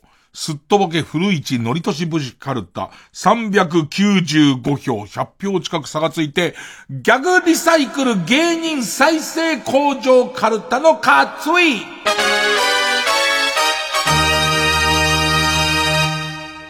さあ、ということで、勝ったギャグリサイクル芸人再生工場カルタ作業に行きます。えー負けた、すっとぼけ古市のりとし武士カルタは予選ブロックに戻り、引き続き多行の募集になります。さあ、それでは来週のチャレンジはこちら直そうひどすぎる私の偏見カルタ春を愛する人はこのカルタのおかげで、もう、地球上の人から偏見がほぼなくなってるんですけども、あの、その分和行2連敗っていう、もう本当の土壇場に来てしまいました。まあ、とにかく、えー、っと、こう自分の中にある偏見をカルタの読み札にして、もうこんな偏見をしてちゃいけないという、心に戒めるためのカルタでございます。えー、霊大ペンネームわんぱく大仏は、若野花は YouTube を始めるタイミングで、また別の無理やりな読み方の名前に改名するに決まってるって書いてますけど。それは偏見なんです。ね。あの、花田虎上さんは、そういう意味で、え、な、なれ、虎上って読むんじゃないの？僕なんかは昔こういう偏見を持ってました。本人ももう読めねえんじゃねえかっていう。あの、ええ、あの、それは偏見で多分勝るって読めると思いますんでね。えー、他にもですね、えー、ペンネームセロリの家政婦さんは、我々は宇宙人だと扇風機の前で言っている人はほぼ地球人っていう。わかんないですよ、そんな。ね、そういう人種差別ですよ。どの、どの人でも別にやっていいことですから、宇宙人だってやってる可能性ありますから。えー、最後例題。ペンネームスミノリは、脇がのくせえ女が一番興奮するっすよと、バイキングの西村はいつも言うだって。これは確かめないとわからないです。ね。えー、ということで、次回の対戦カード、ギャグリサイクル芸人再生工場カルタ作業、直そうひどすぎる私の偏見カルタ和行です。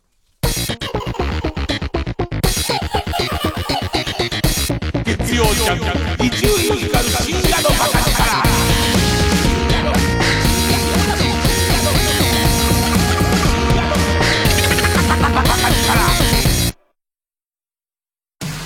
ライムスター歌丸です。毎週木曜夜9時から放送しているプレイステーションプレゼンツマイゲームマイライフ。8月6日のゲストは先週に引き続き俳優の犬飼敦弘さん。仮面ライダービルドの撮影時期に寝ないでモンハンをプレイしていた犬飼さん。どんどんやつれていったけど逆に良かったと開き直るその理由とは？詳しくは木曜夜9時から。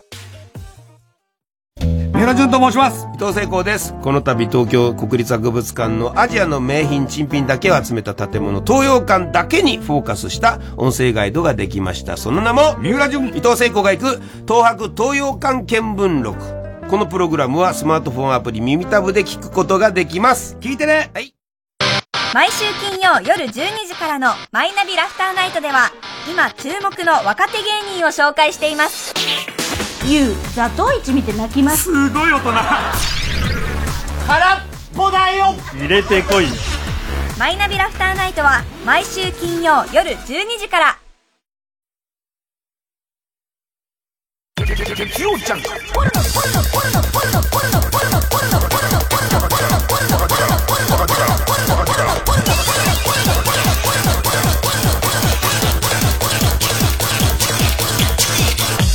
る深夜のバカ力。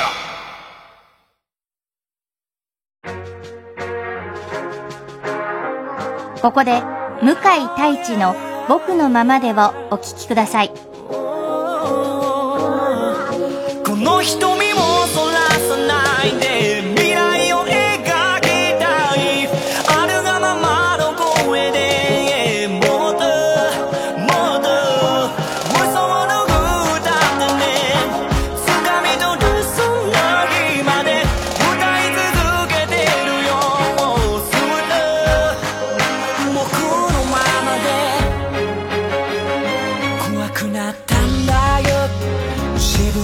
わからなくて気づけば誰かといつでも比べていたよ。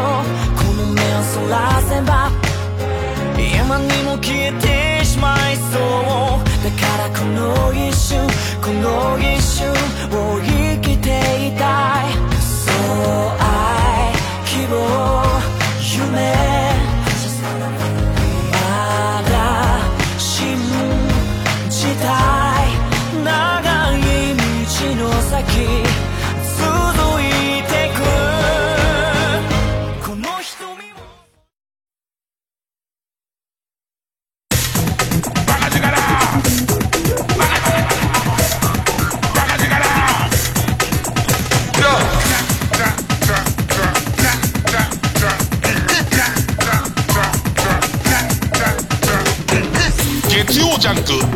光る深夜のバカ力。あの歌はこう聞こえたらもうおしまいコーナー。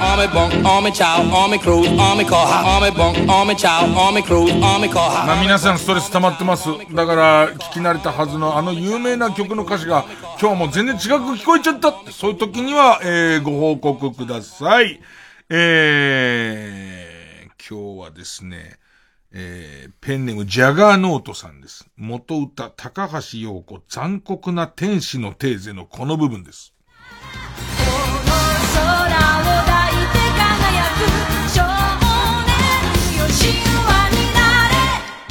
さあ、この部分ですね。この部分がどう聞こえたかというとですね、えーこんな風に聞こえました。三国自然観かって、帰り道重くて泣け。電子書籍って手はありましたよ。横山光輝先生のね。えーまあまあ、確かに紙が好きな人はいますけどね。重いですよね。えー、ペンネーム大井アパッチさん元歌、高橋洋子、残酷な天使のテーゼのこの部分。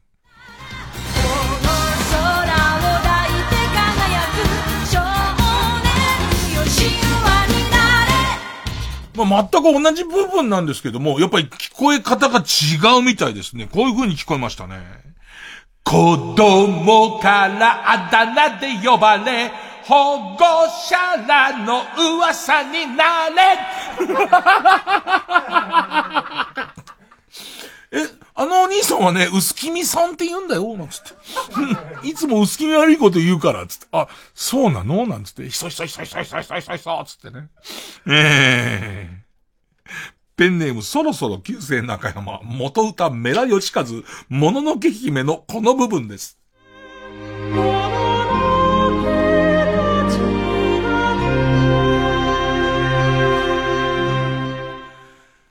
もののけ姫を見て、でいて、まあ、エンディングにこれ流れんのかな？でも最後の最後のとこに、こういう風に聞こえちゃって。ラピュタも進め。うん。そっちも見てよっていうね。ええええペンネームそろそろ旧姓中山、元歌山口百恵、いい日旅立ちのこの部分。旅立ちこれすげえずるい。こういう風に聞こえたんだからね。ラーメン、ん食いに。ん食いにずるいよ。ん食いにそこに入れてきちゃうのすごいずるいよ。えー、ペンネーム416元歌大塚愛のさくらんぼのこの部分。えー、ここがこう聞こえちゃった。帰りたい カラオケのとこだよね。えーカラオケの、本当はもう一回なんか全然聞きたくなかったんだよね。心の底で早く帰りたかったんだよ。なんだよ、こい調子に乗ってずっと言ってっけどっていう、ね。一回の飲み会で二回桜持ってねえだろって思ってんだけど、ね。もう、だからそんなことならもう一回が、帰りたいに聞こえちゃうんでしょうね。えー、ペンネームウォッス10番、元歌、中森明菜、デザイア。デザイアのこの部分。まさかさまに落ちてたさい行ってみたいな落合記念館。ちょっと余ってないデザイアだよ、これ、もともと。真っ逆さまに落ちてデザイアだよ。行ってみたいな落合記念館。行けばいいじゃん。普通に和歌山にあるから。えー、ペンネーム洋風美人を傍らに、元歌、吉幾三、オラ、東京さ、イグダのこの部分。車もそれほど走ってねテレビもね、ラジオもね、車もそれほど走ってねですよね。こんなリズムも良くて簡単な覚えやすい歌詞ないと思うんですけども。テレビもね、ラジオもね、Google マップにこの島ね えないの？ないんだ。Google Earth にもないからね。Earth にもないってなると相当ないよね。何かすごい謎めいちゃうよね。えー、ペンネーム闇の自負、元歌水木一郎、マジンガー Z の この部分です。マジンガー Z! ここだよマジンガー Z の、マジンガー Z のここだよここはこういう風に聞こえちゃった。タジンナーベタジンナーベの方は、ね、あんまり俺、タジンナーベの超合金はそんな欲しくなかったけどね。えー、ラスト。えー、ペンネーム、クシロダンディ、元歌、ヒロシキーボー3年目の浮気のこの部分。3年目の浮気ぐらい多めに見ろよヒロシのパートですよね。ヒロシのパートだけこういう風に聞こえちゃったんですよ。おちんちんの皮の中に小銭入るよ。開き直るその態度が気に入らないのよ。おちんちんの皮の中に小銭入るよ。何度も？何度も言うんだ。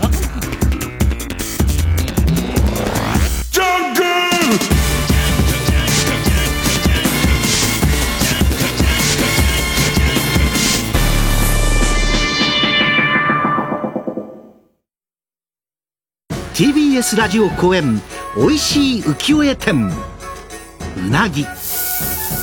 そば。天ぷら。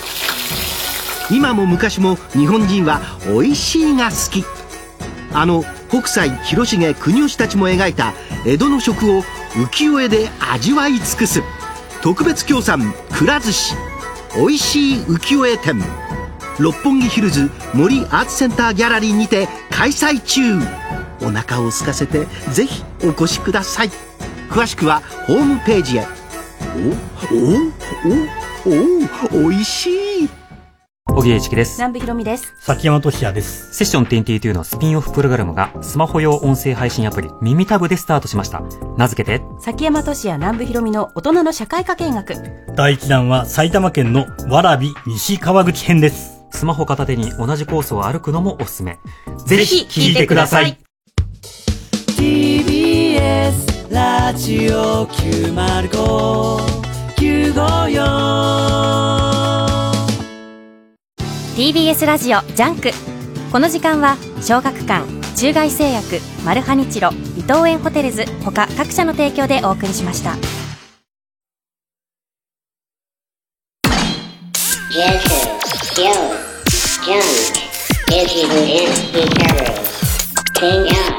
Junk.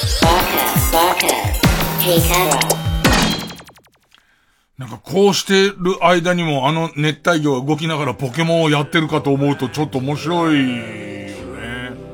なんかああいう、まったりって言うとありきたりな言葉なんだけど、YouTube、俺の思う YouTube はああいうのかなああいうものが YouTube にあると、これはテレビはとてもじゃないけど、こういう表現には向いてないっていう風にちょっと思うかな。まあ、あとはあれですよ。近いうちに、あの、あつ森がまた大変なことになってるんで、配信してみようかなっていう。そして私は、寝ます。バー起こしてんじゃね